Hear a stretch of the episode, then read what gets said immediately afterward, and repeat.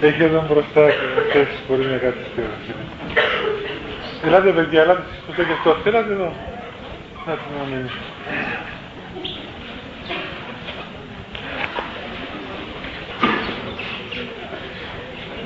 Έχει και εδώ. Έλα παιδί μου και εδώ μπροστά. Έλα, ελάτε.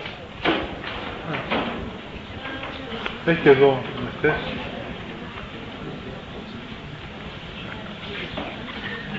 Εντάξει.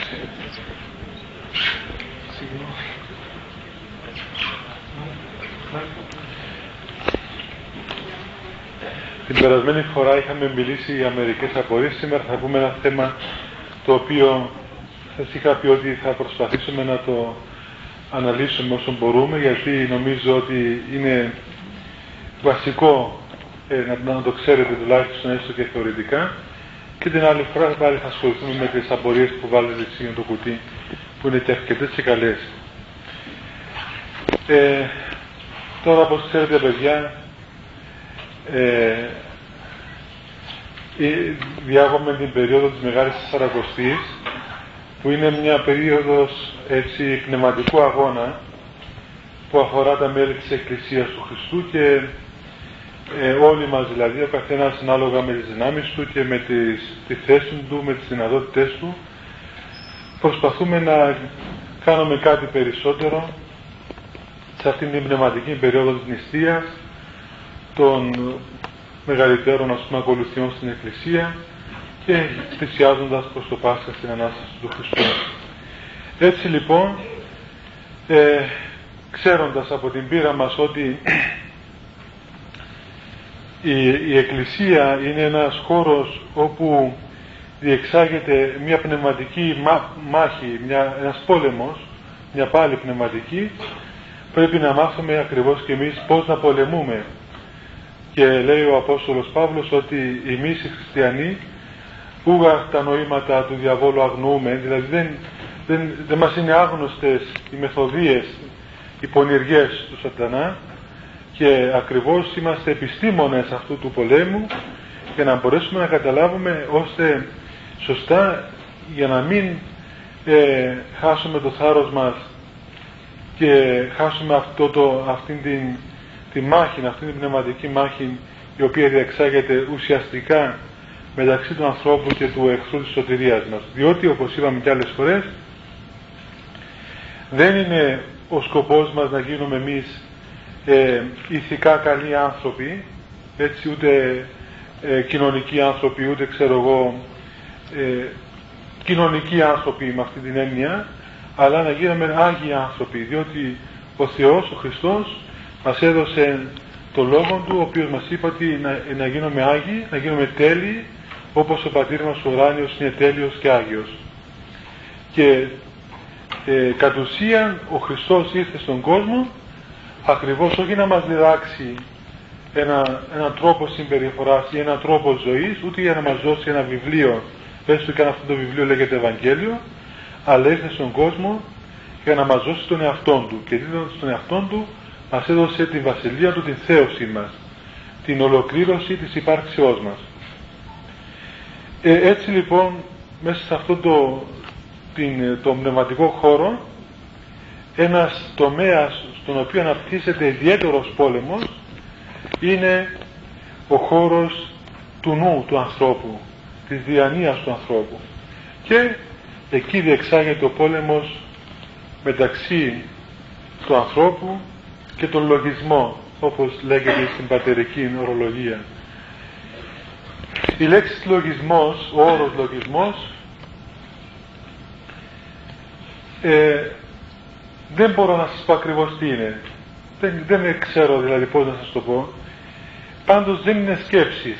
Και εγώ παλαιότερα θυμάμαι πριν γίνω μοναχός και ρωτώ μου λέγα μα τι είναι αυτοί οι λογισμοί που πάνε και λένε λογισμοί ας πούμε. Γιατί θυμάμαι μια φορά που βρέθηκα σε ένα μοναστήρι ε, εκεί κάποιοι μοναχοί έλεγαν ας πούμε ότι εξομολογούνται συχνά και λένε τους λογισμούς τους. Και έλεγα μα τι είναι οι λογισμοί, είναι άραγε σκέψεις, τις σκέψεις που κάνουν. Δεν είναι δυνατόν να εξομολογούνται στις σκέψεις τους. Πόσα εκατομμύρια σκέψεις κάνει ένας άνθρωπος. Τι είναι ο λογισμός. Δεν μπορούσα να καταλάβω, εγώ τουλάχιστον. Μετά όταν έγινε ένα μοναχός και με πιάσαν και εμένα τα, τα γρανάτια αυτά του λογισμού, τότε κατάλαβα και εγώ πολύ καλά τι ήταν αυτός ο λογισμός. Λοιπόν, ο λογισμός είναι βέβαια οπωσδήποτε είναι, είναι μία σκέψη, ας την πούμε έτσι. Αλλά όμως είναι μία μυστηριώδη σκέψη, δηλαδή είναι ξέρετε όπως την ένεση που είναι ένα μικρό τσίμπημα και σου διοχετεύει ας πούμε μέσα σου ξέρω το φάρμακο και ενώ έχεις πυρετώσει 5 λεπτά γίνεσαι καλά ή, ή αν δεν έχεις πυρετώσει 5 λεπτά πάει στον άλλον κόσμο ε, και δεν αισθάνεσαι τίποτε. Είναι ένα μικρό τσίμπημα ας πούμε και διοχετεύεται στο δηλητήριο ξέρω το φάρμακο. Τι είναι πράγμα και αλογισμός. Είναι μια σκέψη η οποία σαν είναι όχημα δηλαδή κάποιου πνεύματος αντιθέτου, το οποίο εάν κατορθώσει να εισχωρήσει μέσα στον πνευματικό μας κόσμο, τότε ταυτόχρονα μας δηλητηριάζει ολόκληρους και γίνεται μέσα μας δηλαδή ένας άλλος κόσμος, ένας άλλος άνθρωπος μέσα μας ή σύεται ολόκληρο το πνευματικό μας οικοδόμημα. Είναι δηλαδή καμιά φορά τόση ένταση των λογισμών, του λογισμού του ενός ή των πολλών, που δεν μπορεί ο άνθρωπος, δηλαδή καταβάλει όλες τις δυνάμεις του προκειμένου να αντισταθεί, να μην υποκύψει ή να κάνει αυτό που του λέει ο λογισμός του, έστω και αν δεν το θέλει ακόμα.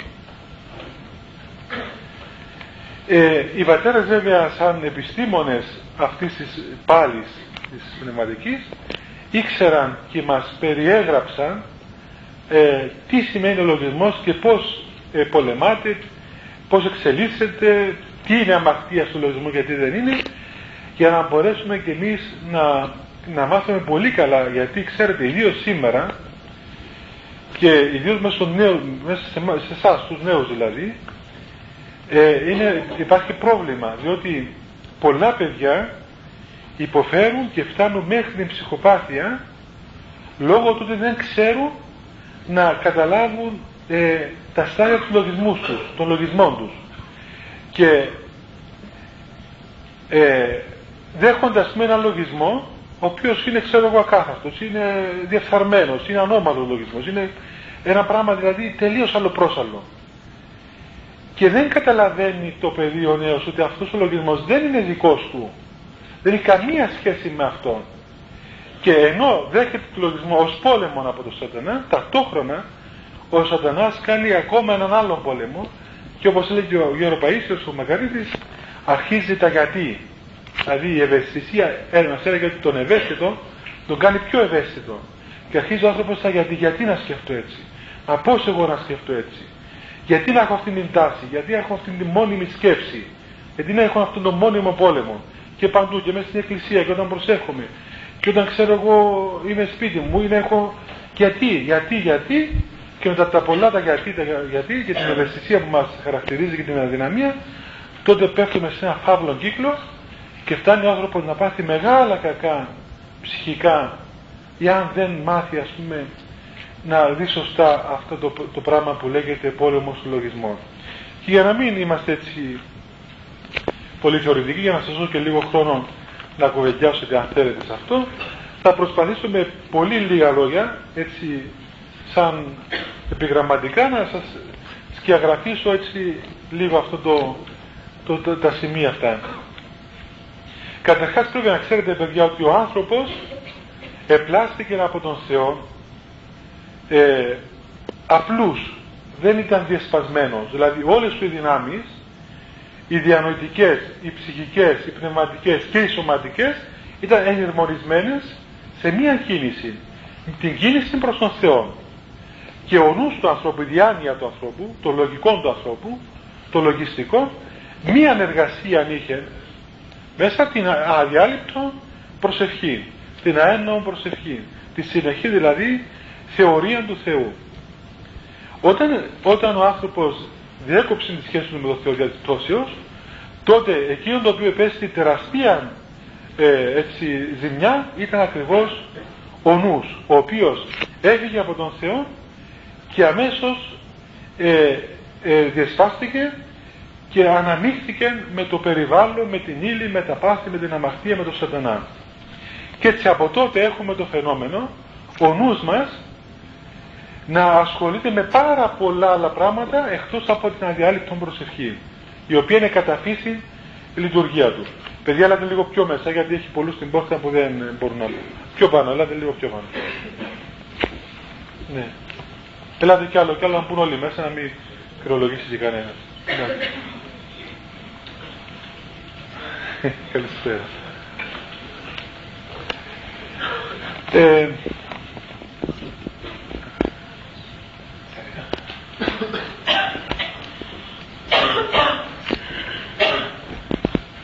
Αυτή εδώ έκατσε και κάτω. Καλά, κάτω Εντάξει, λοιπόν, ε, έτσι έχουμε το φαινόμενο αυτό της παραγωγής πολλών λογισμών, πολλών σκέψεων δηλαδή, οι οποίες δεν είναι σκέψεις ε, οι οποίες ανήκουν στην πρώτη, στην πρώτη δημιουργία μας, στην καταφύση λειτουργία του νου μας. Και βέβαια αν ήταν σκέψεις τέλος πάντων ουδέτερες θα ήταν καλά, αλλά εφόσον ο άνθρωπος υπήχθη στην αμαρτία και άρχισαν να ενεργούν τα πάθη μέσα του και όλη αυτή η διαστροφή, τότε οπωσδήποτε ε, άρχισε να παράγει πολλούς τέτοιους λογισμούς. Άρα λοιπόν είναι, είναι αξίωμα αυτό ότι ο άνθρωπος κατά φύση δεν έχει λογισμούς. Κατά φύση μία λειτουργία έχει ο νους του την αδιάρρηπτη των προσευχή, την κοινωνία του με τον Θεό. Άρα οι λογισμοί όλοι δεν είναι φυσιολογικοί αλλά είναι επίκτητοι, είναι κάτι το οποίο είναι μετά. Και μάλιστα λένε οι πατέρες ότι είναι, είναι έξω από το, από το χώρο της, της καρδίας μας, του είναι μας. Είναι πέρι την καρδία, δεν είναι στην καρδία. Πέριξ. Όμως πλέον εμείς έχουμε βέβαια το γεγονός ότι όλοι έχουμε κληρονομική την, την αρρώστια αυτή της πτώσης του Αδάμ. Έτσι, αυτή είναι το προπατορικό αμάρτημα. Είναι η κληρονομία της προπατορικής α, της ασθένειας, της αρρώστιας αυτής, του διασπασμού της προσωπικότητάς μας. Και για αυτόν τον λόγο αντιμετωπίζουμε αυτήν την ποικιλία των σκέψεων. Τώρα πρέπει να μάθουμε πότε οι σκέψεις είναι αμαρτίες και πότε δεν είναι αμαρτίες. Και πότε οι σκέψεις είναι δικές μας και πότε δεν είναι δικές μας. Οι πατέρες ξεχώρισαν πέντε στάδια η συνεξέλιξη του λογισμού. Πρώτο στάδιο λέγεται προσβολή. Δηλαδή προσβάλλει ο λογισμός την διάνοια μας. Εκεί γίνεται πάλι, την διάνοια. Τουλάχιστον στο δικό μας επίπεδο. Υπάρχει και ένα άλλο επίπεδο των Ταλίων, Αγίων, οι οποίοι ε, έχουν άλλον τρόπο που βλέπουν τους λογισμούς, αλλά για μας στο νου μας. Δηλαδή έρχεται ένας λογισμός και μας λέει ας πούμε κλέψε αυτό το πράγμα. Είναι προσβολή αυτό. Είναι μια πρόταση είναι μια κρούση. Κρούει δηλαδή την πόρτα του νου μας και με λέει κοίταξε αυτό το, το βάζω να πούμε πολύ ωραίο, πάρτο. Αυτός ο λογισμός δεν είναι αμαρτωλός, δεν είναι αμαρτία. Όχι δεν είναι αμαρτωλός, αμαρτωλός είναι. Διότι παραβαίνει την εντολή του Θεού. Δεν είναι αμαρτία όμως, δεν επιτελούμε εμείς αμαρτία όταν προσβαλόμαστε από ποικίλους λογισμούς. Και δεν είναι αμαρτία διότι ακριβώς και οι πατέρες μας το βεβαιώνουν, αλλά ξέρετε πολύ καλά από το Ευαγγέλιο ότι και ο Κύριος επέτρεψε στον σατανά να τον προσβάλλει δια των λογισμών. Στην έρημο όταν ήταν προσευλήθη από τους τρεις μεγάλους πειρασμούς, στους οποίους είχαμε πει άλλη φορά. Άρα λοιπόν ε, το να προσβάλλεται ο άνθρωπος από λογισμούς δεν αμαρτάνει. Και όλοι προσβαλόμαστε από λογισμούς, όλοι ανεξαιρέτως και οι μεγαλύτεροι Άγιοι προσβάλλονται από ποικίλους λογισμούς. Δεν υπάρχει άνθρωπος που δεν προσβάλλεται από λογισμούς. Μόνο ο νεκρός, ο πεθαμένος, είναι απρόσβλητος από λογισμούς. Η αξία βέβαια των Αγίων δεν είναι και το να μην προσβάλλονται, αλλά να μην υποδουλώνονται. Επειδή είμαστε εμπαθείς, έχουμε τη δυνατότητα να έχουμε όλων των ειδών τους λογισμούς. Και σας λέω και εγώ από την προσωπική μου πείρα ότι ε, έχουμε τους πιο τρελούς, τους πιο παράλογους, τους πιο διεφθαρμένους, τους πιο ανώμαλους, τους πιο αμαχτωλούς, τους πιο εσχρούς, τους πιο βλάσφημους, τους πιο ό,τι μπορείτε να φανταστείτε, λογισμούς τους έχουμε όλοι ανεξαιρέτως. Τουλάχιστον εγώ τους έχω. Ε, και όλοι σας πιστεύω. Διότι ακριβώς δεν έχει να κάνουν καμία σχέση με την ποιότητα της ψυχής μας οι λογισμοί αυτοί. Είναι το σύμπτωμα της πτώσεως, της παραφύσης καταστάσεώς μας. Εάν ο άνθρωπος τρομάξει από το πλήθος των λογισμών του και αρχίσει να διαρωτάται τα γιατί, τότε άρχισε ο σατανάς να κάνει πάνω σε αυτόν τον άνθρωπο ε, ζημιά. Χώρια που τα πολλά γιατί είναι και δείγμα εγωισμού. Τι σημαίνει γιατί, γιατί είναι ακολογισμούς τέτοιους; Τι γιατί, αφού είσαι άνθρωπος. Δεν είσαι άνθρωπος, τι είσαι άγγελος είσαι. Άνθρωπος είσαι. Άνθρωπος έχοντας πάνω σου την πτώση. Τι γιατί, δεν υπάρχει γιατί. Είναι πολύ φυσιολογικό να έχεις όλων των ειδών τους λογισμούς. Και αν ακόμα ένας, ένα είδος λογισμού υπερισχύει τον υπολείπων και έχουμε μια τάση να πούμε προς μια αναμαρτία, προς ένα πάθος πάλι δεν σημαίνει ότι αυτή η τάση ή αυτό πλήθος των λογισμών οι οποίοι είναι ε, ήδη ας πούμε και μας πρόχνουν όλοι προς μια φορά χαρακτηρίζουν την ψυχή μας, τον εαυτό μας. Ουδέποτε οι λογισμοί μας χαρακτηρίζουν. Δηλαδή δεν σημαίνει ένα, ένας άνθρωπος ο οποίος έχει ας πούμε βομβαρδίζεται από, από ένα εκατομμύριο λογισμούς στο δευτερόλεπτο να κλέψει ή να κλέψεις. Δεν είναι κλέφτης επειδή πολεμάται να κλέψει. Όπως δεν είναι αμαρτωλός, δεν είναι ξέρω εγώ μυχός κάποιος που πολεμάται να πάει ξέρω μια ξένη γυναίκα ή ένας που θέλει να σκοτώσει δεν είναι φωνιάς κτλ.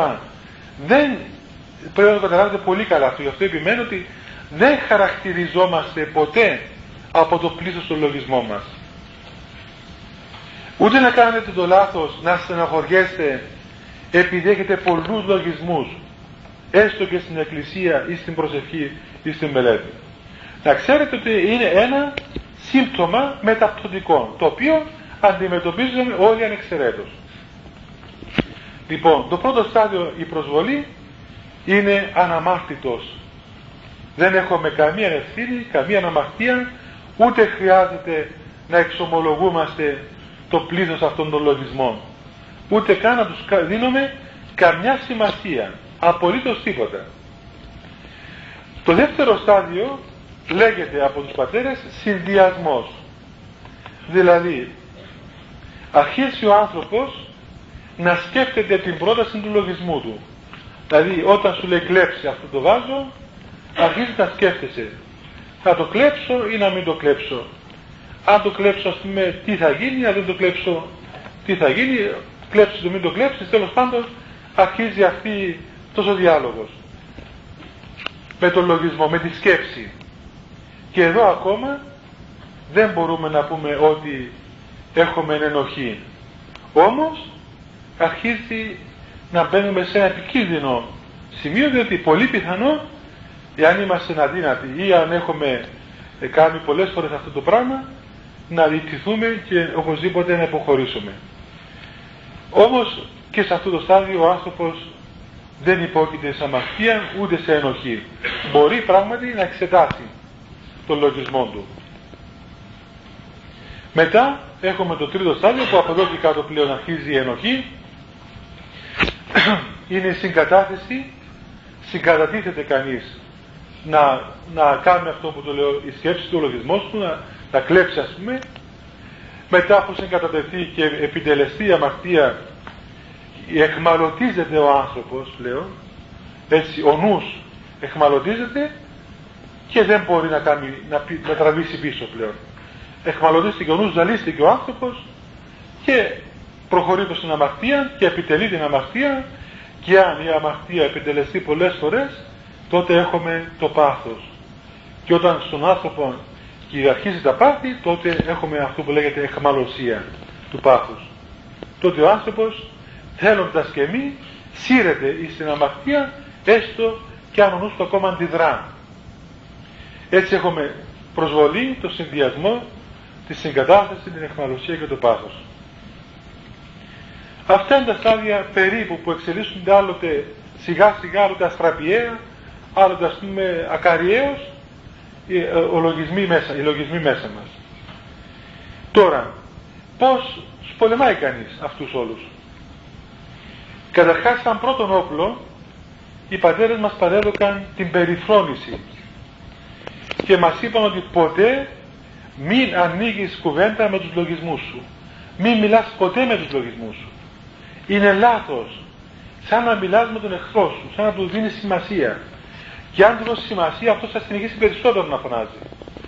Και γι' αυτό η, πρώτο, πρώτο, η πρώτη άμυνα, η πρώτη, η πρώτη επίθεση δική μας, το πρώτο όπλο, είναι η περιφρόνησης. Τελεία περιφρόνησης.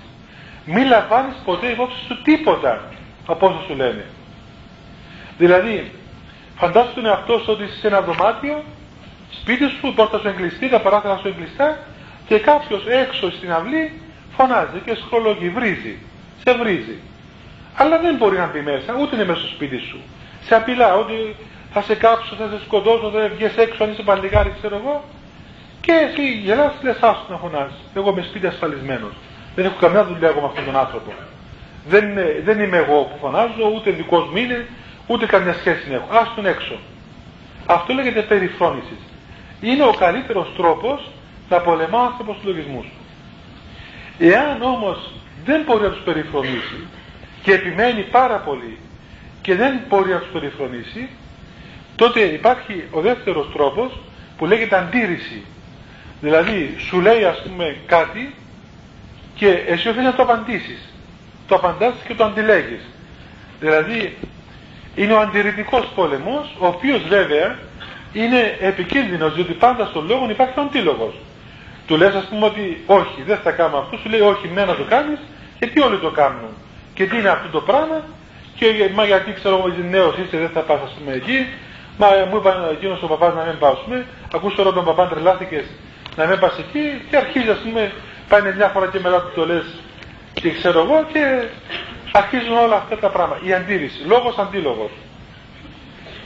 Ε, αυτό δεν είναι πάντοτε ας πούμε ε, ακίνδυνο και ούτε, ούτε πολύ πολύ ε, προβάλλεται έτσι από τους πατέρες μας διότι είναι επικίνδυνο εάν ο άνθρωπος είναι αδύνατος ε, να εύκολα να καταρρεύσει και να εχμαλωτιστεί και μόνο πάει να μιλήσει, να απαντήσει πάει κάτω πούμε. και ιδίως εάν πρόκειται περί σαρκικών λογισμών ή σαρκικών παθών τότε επουδενή λόγο, λόγο επιτρέπεται η αντίρρηση μόνο περιφρόνησης τίποτε άλλο ναι διότι ο σαρκικός λογισμός έστω και αν του πάει να του απαντήσεις, αμέσως δημιουργεί φαντασία και είδωλο και τότε αμέσως αρχίζουν να λειτουργούν όλα, όλα υπέρ του.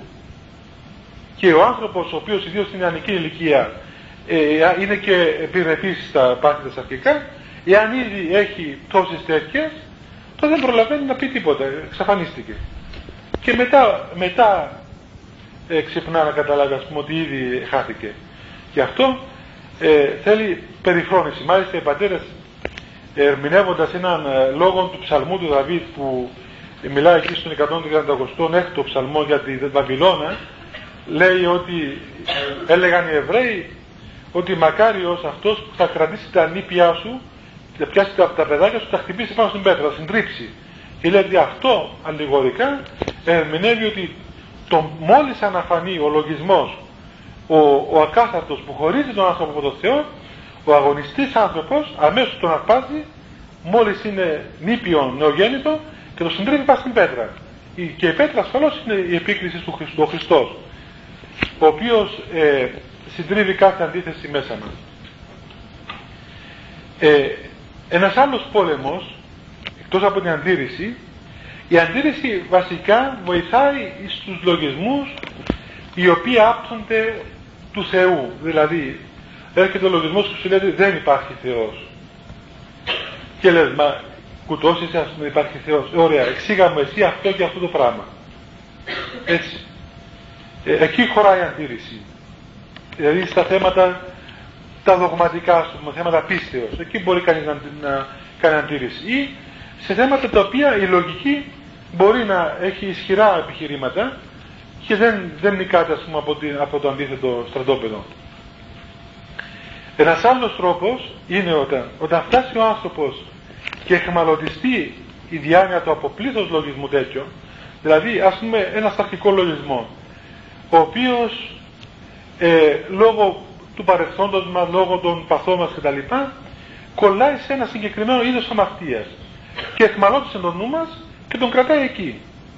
Τότε οι πατέρες δεν υπάρχει μια μέθοδος που λέγεται τομή, ο τέμνο λογισμός, δηλαδή άφαξε ένα άλλο λογισμό και κόψει τον άλλο στη μέση. Και ποιο, τον πιο γελίο λογισμό που μπορεί να φανταστείς. Και έλεγε ένας ασκητής εκεί στο Αγιονόρος, άρχισε να μετράς πόσα κεριά έχει ο πολυέλαιος. Δηλαδή, όταν ας πούμε σου έρθει ένα λογισμός τέτοιος και δεν θέλει, λες ας πούμε, ξέρω εγώ πάνω να τον περιφρονήσεις τίποτα, πάνω να προσευχηθείς τίποτα, τότε σκέψου κάτι γελίο. Πέτρα έχει 1, 2, 3, 4, 5, 6, 7, 8, ξέρω εγώ 10, 100. Μόνο και μόνο για να κόψεις τη δύναμη. Εάν κοπεί αυτή η δύναμη του λογισμού, τότε αμέσως αδυνατίζει. Αδυνατίζει και πάβει να έχει αυτή την, την εχμαλωσία πάνω μας. Διότι αν μας εχμαλωτήσει, τότε πλέον μας παίρνει σε κοντούς. Πάει και το σώμα μας, πάει και ο νους μας, πάνε όλα εκεί. Ε, είναι φοβερό πράγμα η εχμαλωσία του πάθους. Σέρνει τον άνθρωπο κυριολεκτικά και θέλει εκείνο. Βοηθάτε την οικοπελάντη μέσα. Ναι, είναι, είναι απίστευτο πράγμα, δηλαδή να δείτε ανθρώπους να κλαίουν να οδύρονται, να κλαίει και να οδύρεται. Και να λέει ότι εγώ δεν θέλω να κάνω αυτό το πράγμα. Δεν θέλω. Θα καταστραφώ, θα χαθώ και μόλις, μόλις βγει από την πόρτα του εξομολογηταρίου αμέσως θα κάνει αυτό το πράγμα. Την ίδια ώρα. Το ίδιο λεπτό. Γιατί για την εχμαλωσία είναι φοβερή, φοβερό, φοβερή υπόθεση αυτή. Λοιπόν, είναι αυτός ο τέμνο λογισμός, ο οποίος τέμνει αμέσως απότομα έστω με οποιοδήποτε ανόητο και αφελή άλλη σκέψη. Φτάνει μόνο να κοπεί η δύναμη του κακού λογισμού. Σαν βέβαια έτσι ε, γενικό όπλο το οποίο ασφαλώς έχει τεραστία δύναμη εις βάθος εις το του ανθρώπου προβάλλεται η προσευχή κυρίως η μονολόγηση προσευχή η επίκληση στο όνομα του Χριστού αυτό που λέμε Κύριε Ιησού Χριστέ ελέησόμαι εδώ έχει όμως μία λεπτομέρεια. Πρέπει ο άνθρωπος να μην τρέχει κατευθείαν ή στην προσευχή όταν πολεμείται από τους λογισμούς. Διότι μπορεί να πάθει τέτοιον άγχος και τέτοια πίεση ψυχολογική που να χάσει τον έλεγχο του εαυτού του. Αυτό που σας λέω μπορεί να σας είναι παράξενο. Όμως, ε, έλεγε, μας έλεγε πάλι αυτός ο, ο γέροντας ο Πάρης Παΐσιος, ε, λέει, εκείνος που μόλις του έφτανε τον λιγμό αρχίζει, λέει, κύριε σου Χριστέ, με κύριε σου Χριστέ, με μέσος, μοιάζει, λέει, με ένα στρατιώτη, που ε, ας πούμε πάει στον πόλεμο και κρατάει το όπλο να πολεμήσει και τρέμει και λέει Παναγία μου βοηθάνε Παναγία μου και λέει δεν φοβάμαι τίποτα μεταξύ τρέμει ολόκληρος και προσεύχεται να τον βοηθήσει ο Θεός ας πούμε δεν κάνει το δώσει του το άλλο μια ξέρω να, να, να τραγούσει ένα πατήριο εκεί πέρα ας πούμε να θα φανεί ότι ναι. ε, είναι σαν να δούμε τον γιατρό που είχαμε εμείς στο Άγιον Όρος που όταν πηγαίναμε να μας φτιάξει τα δόντια μας μόλις ανοίγαμε το στόμα λέγε Παναγία μου ο Θεός να βοηθήσει, ο Θεός να δώσει το χέρι σου. Σου με τα πόδια σου.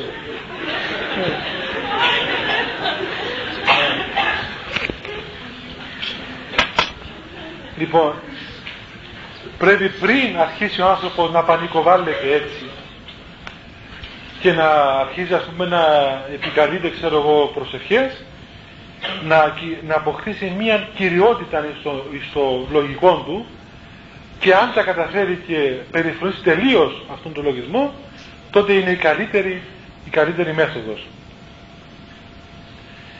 Η προσευχή λοιπόν βεβαίως να μου πεις να μην προσευχόμαστε θα προσευχόμαστε αλλά όχι όμως την ώρα που έχουμε ένα πόλεμο να μας πιάνει ο φόβος και ο τρόμος και συνεχώς να, να λέμε την προσευχή ε, πανικοβλημένη. Διότι άμα μας δει έτσι ας πούμε ο σατανάς, τι αυτός είναι ότι πρέπει. Ακόμα μια και πάει και δεν κάνει ας πούμε. Διότι ε, είναι δηλαδή το δείγμα του τρόμου, της τρομοκρατίας. Η προσευχή κάνει εργασία εις βάθος, διότι δίδει μια πνευματική υγεία στον νου του ανθρώπου και προσευχόμενος ο άνθρωπος συνεχώς δηλαδή τρώγοντας ο άνθρωπος να δεχτεί στον εαυτό του λογισμό να κάνει αυτό παθαίνει ο νους αμέσως του κάνει μετό, το βγάζει και να θέλει δηλαδή ε, κάποιος άνθρωπος ε, και καθαρμένος από τα πάθη να θελήσει να πει τώρα για να σκεφτώ και εγώ μια εικόνα ανακάθαρτη, ας πούμε. Και να σκεφτεί το πιο προκλητικό θέαμα που ξέρω που στη ζωή του. Και πάνω από τυπώσει μέσα του, ο νους του δεν το δέχεται. Το αποβάλλει.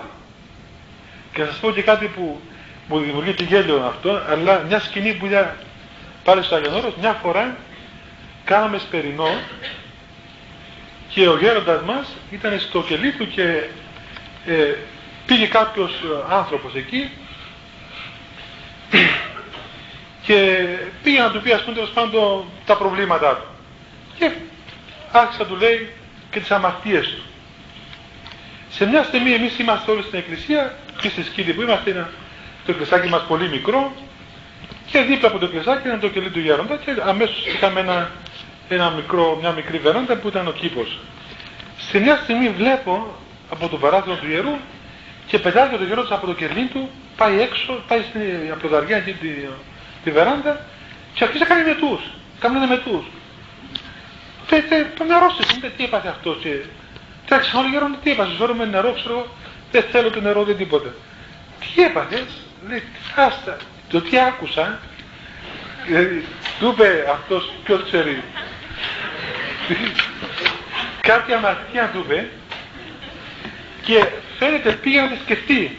Δηλαδή να σκεφτεί πως είναι αυτή. Και τόσο πολύ αηδίασε που να και έβγαλε όλα εισαγγελφάει όλη την ημέρα. Την ίδια ώρα. Την ίδια ώρα πράγματι. Και μετά άλλες φορές έλεγε μια φορά ας πούμε κά, κάτι λέγαμε ας πούμε πήγα εγώ και του λέγα τι ακούω και λέει σταμάτα δεν μπορούμε το και λέει άμα ακούσω αυτές τις αμαρτίες πραγματικά αρχίσει στο στόμα μου να βγάζει ας πούμε αυτά και θα βγάλω όλα όσα έφαγα, δεν μπορώ.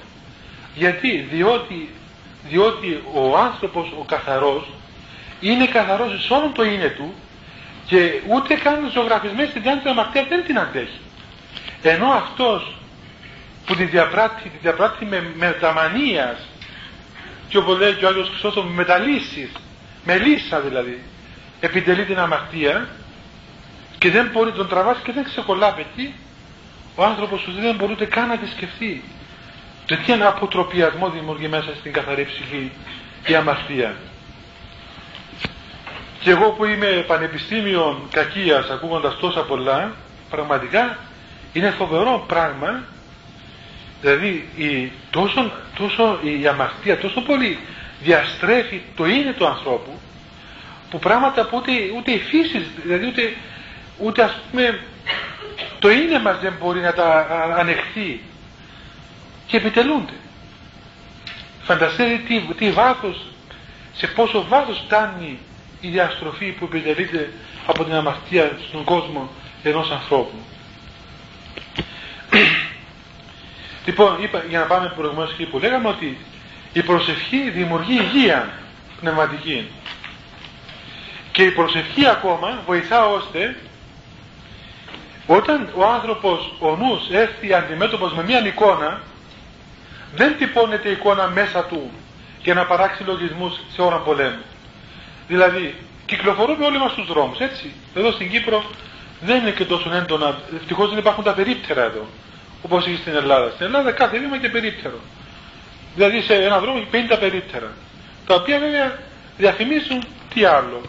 Από εσκροπεριοδικά και βέβαια τις καημένες τις κοπέλες εκεί ας πούμε ε, σε, σε κάθε είδος αμαρτίας για να τα αγοράσει οποιοδήποτε να κερδίσει λεφτά. Λέει κανείς, τι θα κάνω πάτερ; Πολλοί δεν ρωτούνται. Θα περπατώ και να κοιτώ κάτω έτσι. Θα πάω σκοτωθώ. Ε, πού θα κοιτά.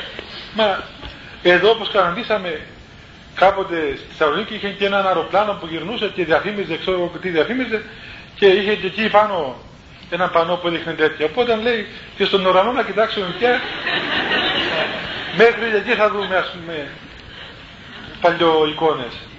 Οπότε πού να κοιτάξουμε πλέον; Παλιά κοιτάζαμε στον ουρανό και λέμε Θεέ μου και βοήθα μας. Τώρα δεν έχει πουθενά. Αλλά δεν είναι να κλείσουμε τα μάτια μας. Ούτε ο χριστιανός άνθρωπος είναι κανένας σπουργίτη ας πούμε καταδιωγμένος. Αλίμονο. Ο χριστιανός δεν φοβάται αυτά τα πράγματα. Ούτε είμαστε φοβιτσάριδες. Ούτε τρέμουμε πας και δούμε καμιά εικόνα. Οποιαδήποτε εικόνα θέλουν να μας δείξουν. Δεν, δεν, δεν κινδυνεύουμε, δεν φοβόμαστε. Γιατί δεν φοβόμαστε; Διότι εάν η καρδία μας περιφρουρείται από την προσευχή, τότε η αδίποτε εικόνα τεθεί μπροστά μας δεν τυπώνεται μέσα μας. Τη βλέπεις και την προσπερνάς. Δεν παράγει λογισμούς. Το πάθος είναι που παράγει την αμαρτία, όχι η εικόνα αυτή καθεαυτή. Έτσι, ο άλλος άνθρωπος, το άλλο πρόσωπο, είτε άνδρας είτε γυναίκα, είναι εικόνα Θεού. Οι πατέρες έβλεπαν σκηνές αμαρτίας και έκλαιγαν, βλέποντας πούμε, που κατείνεται σε εικόνα του Θεού. Δεν σκανδαλίζονται, δεν οθούν το προς την αμαρτία, αλλά οθούν το της προσευχή, γιατί ήταν καθαρή. Δεν, λοιπόν, οι εικόνες ε, δεν έχουν δύναμη εάν δεν τυπωθεί μέσα στη διάνοια μας ώστε μόλις γίνει πόλεμος να, να δημιουργήσουν λογισμούς, να ζωντανέψουν και να μας κόξουν στην αμαρτία. Άρα λοιπόν εάν προσεύχεται ο άνθρωπος πέραν το ότι αποκτά υγεία πνευματική και δεν παράγει λογισμούς, δεν δέχεται λογισμούς ούτε δέχεται την δύναμη και την επίδραση των εικόνων ούτε και του περιβάλλοντος του δηλαδή βλέπουμε το πλήθος να οθείται σε μία κατάσταση και ο άνθρωπος ο αδύνατος πνευματικά λέει μα δεν μπορώ να μην πάω, δεν μπορώ να αντιδράσω, δεν μπορώ να πω όχι, όλοι πάνε εκεί, όλοι οι φίλοι μου, όλες οι φίλες μου. Εγώ τι θα κάνω; Βλέπετε μια αδυναμία να σταθεί ο νους του, να τον πάρει αλλού. Εάν όμως προσεύχεται, τότε οπωσδήποτε αποκτά αυτό που λέμε ηγεμονικό νου. Δηλαδή ο νους ως ηγεμόνας, ως ένας άρχοντας κρατά τον άνθρωπο ψηλά και του λέει όχι, εγώ δεν θα πάω. Μπορεί να με κοροϊδέψει, να με κρίνει, να με φτύσεις, να με σπηλώσει, να κάνεις ό,τι θέλεις, αλλά εγώ δεν πρόκειται να υποχωρήσω εκεί. Έτσι αποκτά μια κυριαρχία ο άνθρωπος στον εαυτό του. Δεν τραβιέται από το περιβάλλον του. Ακόμα η προσευχή ε, πληροφορεί κατά έναν τρόπο μυστικών το, το, το νου μας και την καρδία μας περί του, του μεγαλείου της αγάπης του Θεού. Το πόσο δηλαδή ο Θεός αγαπά τον άνθρωπο και πόσο ισχυρή είναι αυτή η εμπειρία της αγάπης του Θεού. Και αν ο άνθρωπος γευτεί την εμπειρία της αγάπης του Θεού, τότε οποιαδήποτε άλλη εμπειρία του κόσμου τούτου είναι πολύ πολύ αδύνατη μπροστά σε αυτή. Και έτσι λοιπόν κόβονται και αδυνατίζουν όλα τα σχοινιά τα οποία μας ελκύουν προς την αμαρτία. Ταυτόχρονα ε, έτσι, συντομία θα σας πω ότι εκτός από την προσευχή, τουλάχιστον στα δικά μας στάδια, στο δικό μας πνευματικό επίπεδο, βοηθάει αφάνταστα, τεράστια, ταυτόχρονα ίσα με την προσευχή, η μελέτη, η ανάγνωση των πνευματικών βιβλίων, η ανάγνωση του Ευαγγελίου, του Λόγου του Θεού, η ανάγνωσης του βίου, των βίων των Αγίων και των έργων των Πατέρων. Κατά δύο τρόπους βοηθάς. Πρώτον, διότι γεμίζει ο νους μας με αγαθές έννοιες ο νους μας που είναι γεμάτος με ακάθαρτες έννοιες γεμίζει με αγαθές έννοιες και τις αποβάλλει τις κακές έννοιες έχει δηλαδή αντισώματα πνευματικά όπως, όπως κάνουμε με τα φάρμακα παίρνουμε φάρμακα, δημιουργούμε αντισώματα και αποβάλλεται η αμαρτία λοιπόν δημιουργούνται πνευματικά αντισώματα με τη μελέτη και έτσι αποκτά δύναμη ο νους να αντικρούσει τον λογισμό ο οποίος τον καλεί στην αμαρτία. Παράλληλα με, τα, με, με αυτήν την, την διαργασία την πνευματική επειδή τα έργα των πατέρων, η βή των Αγίων, ο Λόγος του Θεού, το Ευαγγέλιο, είναι γραμμένα με το Πνεύμα του Άγιο, ως θεόπνευστα βιβλία και έργα και λόγια, η ψυχή κατά έναν μυστικό τρόπο μετέχει αυτή τη χάρη του Αγίου Πνεύματος. Μετέχει, τρέφεται από τη χάρη του Αγίου Πνεύματος, έστω ακόμα και αν δεν καταλαβαίνει πολύ καλά το νόημα των λόγων αυτών. Και μόνο που διαβάζει τα λόγια, κατά έναν μυστικό τρόπο, ενδυναμώνεται από τη χάρη του Θεού που έγραψε τα λόγια αυτά. Και έτσι αποκτά δύναμη, αποκτά πνευματική δύναμη. Και τρίτος παράγοντας είναι οπωσδήποτε η μετοχή στα μυστήρια. Τα δύο βασικά μυστήρια, τα άλλα τα έχουμε, βάπτισμα και χρήσμα το έχουμε όλοι, ως χριστιανοί ορθόδοξοι που είμαστε. Και μένει τώρα τα δύο μυστήρια, το ένα μυστήριο της εξομολογήσεως, εις το οποίο ε, ο άνθρωπος ταπεινώνεται και εκθέτει την πνευματική του κατάσταση και η ταπείνωση κόβει από ρίζα τα πάθη και των εγωισμών ο οποίος παράγει τα πλήθη των λογισμών και ταυτόχρονα ε, διοχετεύεται μέσα στην ψυχή του ανθρώπου η χάρη της μετανοίας. Η μετάνοια ε, λειτουργεί κατά έναν τρόπο καθαρτικό στον άνθρωπο. Καθαίρει τον άνθρωπο και τον αποδεσμεύει από το πλήθος των λογισμών. Και ως αποκορύφωμα έχουμε την κοινωνία μας, την ένωσή μας με τον Χριστό και στο μυστήριο της ευχαριστίας. Όπου εκεί ο Χριστός ως ε, τεθεωμένος άκτος και ίνος στο μυστήριο κοινωνεί πλέον γίνεται ένα με εμάς και ακριβώς αυτό είναι το σημείο το πρακτικό της εισόδου μας στην πλήρη ένωσή μας με τον Χριστό. Οπότε ο άνθρωπος ο οποίος ε, αγωνίζεται, εξομολογείται και κοινωνά των αρχών των μυστηρίων τακτικά, αυτός ο άνθρωπος ετελείωσε το, τον κύκλο της πρακτικής μορφής του πνευματικού του αγώνος. Και απομένει πλέον τώρα να παραμένει αγωνιζόμενος μέχρι που να φτάσει στο στάδιο της ταπεινώσεως. Όταν φτάσει στο στάδιο της ταπεινώσεως, τότε πλέον οι, οι, οι λογισμοί δεν τον σύουν απλώς τον προσβάλλουν. Και πολλές φορές οι λογισμοί εξυπηρετούν τρόπον δεινά των Θεών, όχι διότι χρησιμοποιεί ο Θεός τους κακούς λογισμούς, αλλά επειδή δι' άλλου τρόπου δεν ταπεινώνεται ο άνθρωπος, δεν ταπεινώνεται ο νους του ανθρώπου και το βάθος της υπάρξεώς του, το πλήθος του λογισμού μας ταπεινώνουν, μας πικραίνουν, μας θλίβουν και ξέρετε η λέξη θλίβω σημαίνει λιώνω μας λιώνουν κυριολεκτικά εκεί μέσα, μας καβουρδίζουν που λέμε στην Κύπρο και έτσι μαθαίνουμε να είμαστε ταπεινοί. Και αυτό λέει και μια παροιμία μοναχική, όποιος δεν ταπεινώνεται, τον ταπεινώνει ο διάβολος. Δηλαδή μας ταπεινώνει ο εχθρός και μαθαίνουμε να έχουμε το κεφάλι σκυφτό και να μην νομίζουμε ότι εμείς είμαστε η αρχή και το τέλος των αγαθών μας. Ε, με λίγα λόγια, παιδιά, όσο μπορούσα πιο σύντομα, αυτά είναι ένας, μια έτσι πρόχειρη σκιαγραφία αυτού του τρόπου. Και ε, αν έχουμε λίγο χρόνο, αν θέλετε να, να πείτε κάτι εσείς, να μιλήσουμε σε αυτό το θέμα.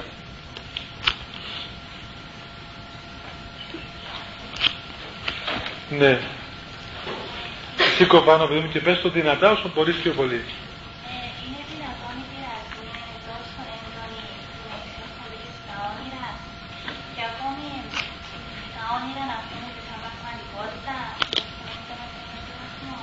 Ναι. Ε, ο πιο ακίνδυνος τόπος είναι τα όνειρα πάντως. Έτσι, στα όνειρα δεν κινδυνεύω, μην φοβάστε. Ε, τα όνειρα τι είναι παιδί μου, τα όνειρα βγαίνουν από το υποσυνείδητο του ανθρώπου και οπωσδήποτε ε, εφόσον ε, πολεμούμεθα υπό λογισμών και επαθών και ροπών και τάσεων, ασφαλώς και στα όνειρά μας βλέπουμε τέτοια πράγματα. Είναι λάθος όμως να πιάνουμε τα όνειρα και να κλαίμε μετά που να ξυπνούμε γιατί να δω αυτό το όνειρο. Έτσι, διότι είδα, μην γελάτε παιδιά, είδα παιδιά τα οποία έφτασαν να πίνουν ψυχοφάρμακα διότι έβλεπαν όνειρα ε, ανήθικα.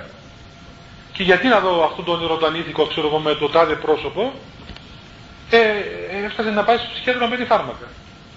Δεν είναι δείγμα τα όνειρα τίποτα. Τίποτα. Το όνειρο είναι μόλις ξυπνήσεις να κάνεις το σταυρό σου και να το ξεχάσεις. Ούτε να ξαναθυμηθείς τι είδες.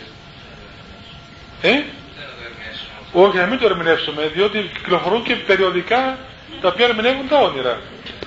Και ασφαλώς έχουν μεγάλη κυκλοφορία. Πιο πολύ από αυτό το περιοδικό του κύριου Νικολαίδη. οι ονειροκρίτες, οι λεγόμενοι. Ναι, να πάμε τη σειρά Χριστάκη. Η σωματική άσκηση όταν βοηθά στην αντιμετώπιση του λογισμού.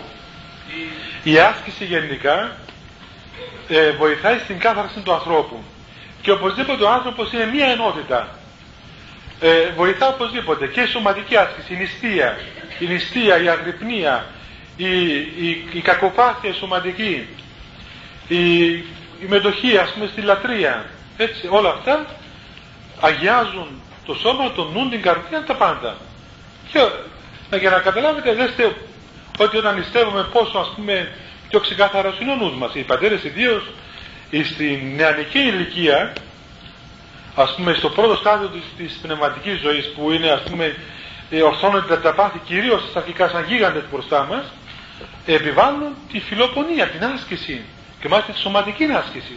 Την νηστεία, την κακοπάθεια, την λιτότητα, την, την αγρυπνία, την προσευχή, την μελέτη. Έτσι. Οπωσδήποτε παίζει τεράστιο ρόλο. Ε, είχετε πει σε, σε κάποια προηγούμενη συνάντηση για τις σκέψεις τις οποίες δεν μπορεί να διαβάσει ο διάβολος. Ναι. Ε, τι σχέση υπάρχει ναι, θα σας πω. Ε, να σας πω, ναι. Είπαμε ότι οι λογισμοί είναι εκ των έξω προς τα ένδον. Έτσι. Δηλαδή δεν παράγονται από εμάς ουδέποτε. Δεν παράγει δηλαδή ο εαυτός μας ακάθαρτους λογισμούς, διότι είναι αδύνατο να παράξει, διότι είναι πλασμένος κατ' εικόνα Θεού. Άρα λοιπόν είναι καλός λίαν.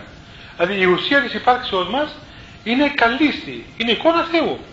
Δεν παράγει ουδέποτε βλάσφημους, κακούς, ακάθαρτους, ε, αντίθεους λογισμούς. Ναι. ναι. Άρα λοιπόν οι λογισμοί κακοί είναι εκ των έξω προς τα μέσα. Τώρα, αυτούς τους λογισμούς που ο σατανάς δεν μπορεί να, να, να δει, να ξέρει, είναι οι λογισμοί που είναι δικοί μας. Εγώ δηλαδή αποφασίζω να σκεφτώ κάτι. Ως κύριος του εαυτού μου παράγω ένα λογισμό δικό μου. Αυτό δεν το γνωρίζει. Όμως ο σατανάς ξέρει πού ρέπει η ψυχή μας, ποιες τροπές έχει, διότι βλέποντας ε, και μετέχοντας ο ίδιος το πλήθος του λογισμό, βλέπει ποιους λογισμούς δεχόμαστε εμείς. Αφού αυτό το βλέπουν και οι, οι ενάρετοι άνθρωποι στα πρώτα στάδια ακόμα της πνευματικής ζωής. Δηλαδή ένας άνθρωπος που άρχισε να παίρνει στα μυστήρια του πνευματικού, της πνευματικής ζωής, επέρασε τα πρώτα στάδια ας πούμε ξέρω εγώ και προχωρά, αυτός πολύ εύκολα βλέπει τον άλλον που ρέπει, είναι πολύ εύκολο δεν τον βλέπει ε, από πού πολεμείται.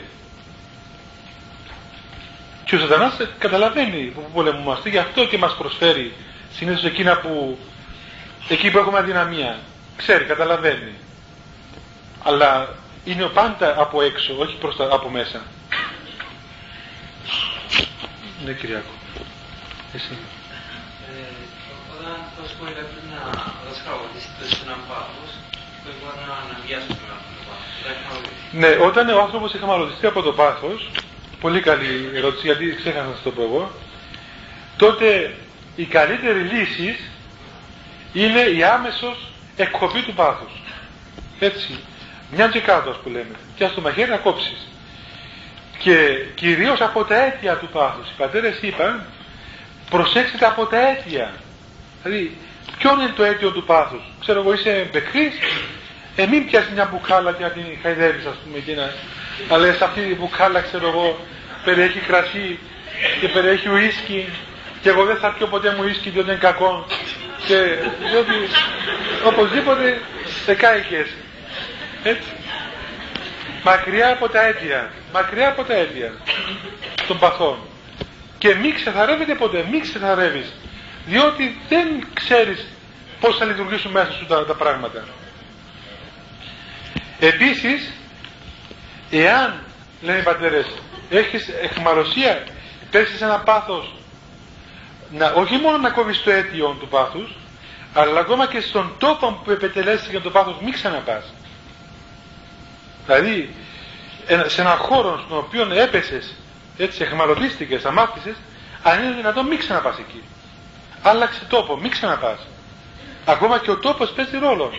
Δηλαδή κάθε πράγμα το οποίο σου υπενθυμίζει το γεγονός εκείνο είναι κίνδυνος. Η άμεση σου κοπεί από το πάθος. Εάν δεν μπορούμε να κάνουμε αυτό και παρόλα τα αυτά είμαστε εχμαλωτισμένοι τότε υπάρχει η λύσης η, η ιατρική ας πούμε πλέον μέθοδος της Εκκλησίας η εξομολόγησης η τακτική εξομολόγησης και το βάθος της μετανοίας. Δηλαδή να, να μάθει ο άνθρωπος να πενθήσει να κλάψει, να πονέσει να κλάψει, να ταπεινωθεί να λυπηθεί για αυτό το πράγμα το οποίο έγινε. Εάν ο άνθρωπος ταπεινωθεί και κλάψει και εξομολογείται τότε μη φοβάστε καθόλου. Έστω και αν πέφτει τότε οπωσδήποτε θα σηκωστεί μια μέρα. Έτσι, δεν πρόκειται να μείνει εκεί δηλαδή είτε δια της αμέσου κοπής είτε δια της εξομολογήσεως της μετανοίας του μέθους ελευθερώνει ο άνθρωπος. Βέβαια ο ενεργών τα πάντα εν πάση είναι ο Θεός. Έτσι. Εμείς περιγράφουμε τις δικές μας μεθόδους. Εκεί κάτω στο βάθος ένευε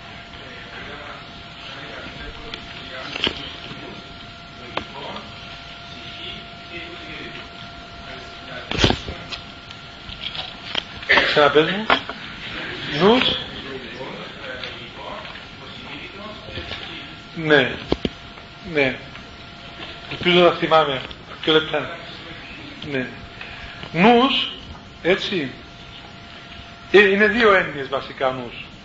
Ή νους θεωρείται, ε, ταυτίζεται με την καρδία του ανθρώπου, οπότε η καρδία είναι το σύνολο και το κέντρο, το κέντρο όλων των ψυχοσωματικών δυνάμεων του ανθρώπου, έτσι. Αυτό που λέγεται καρδία δηλαδή, που λέει ο Χριστός ότι μακάρι καθαρή την καρδία ή ε, εξομολογήσω μέσα κύριε ε, εν όλη καρδία μου, που λέμε με όλη μου την καρδιά ας πούμε, που λέμε και εμείς έτσι. Ε, θα προσευχηθώ με όλη μου την καρδιά. Καρδιά σημαίνει το κέντρο όλων των δυνάμεων μας, ψυχοσωματικών.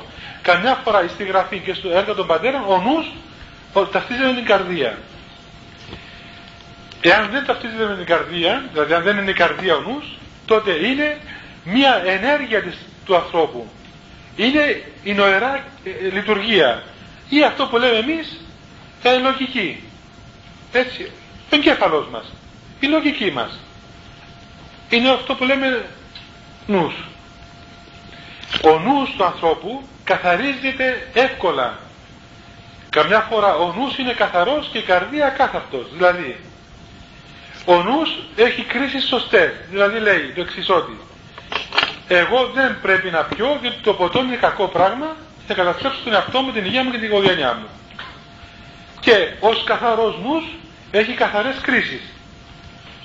Όμως επειδή η καρδία του είναι ακάθαρτος και είναι εχμαλωτισμένη στο πάθος, παρόλο που ο νους του λέει μην πας να πιείς, τι πας να κάνεις, δεν μπορεί να αντιδράσει και πάει. Και το βλέπεις και πάει. Και ο νους φωνάζει μην το κάνεις. Σταμάτα, μην πας.